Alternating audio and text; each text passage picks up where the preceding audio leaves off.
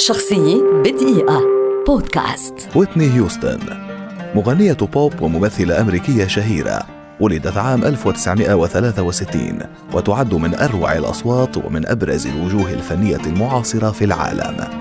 بدأت الغناء في سن الحادي عشر وكانت والدتها تعطيها دروسا صوتية إلى أن أصدرت عام 1985 ألبومها الأول وتني هيوستن والذي أصبح لاحقا أكثر ألبوماتها مبيعا. وفي عام 1991 قدمت أداءها الأسطوري أثناء غنائها للنشيد الوطني الأمريكي في المباراة النهائية في سوبر بول قبل أن تصل إلى قمة مسيرتها المهنية منذ عام 1992 حين قدمت العديد من الإنتاجات الناجحة والتي جعلتها تفوز ب 21 جائزة من جوائز الموسيقى الأمريكية AMA وست جوائز جرامي وجائزتي أمي أما في مجال التمثيل فقد لعبت أدوارا بارزة في عدد من الأفلام منها Waiting to Exhale و The Preacher's Wife ولكن أشهر أفلامها وأكثرها تحقيقا للإيرادات كان فيلم الحارس الشخصي أو The Bodyguard والذي أنتج عام 1992 وحقق إيرادات تبلغ 410 ملايين دولار عالميا والتي غنت فيه أشهر أغنياتها على الإطلاق I Will Always Love You.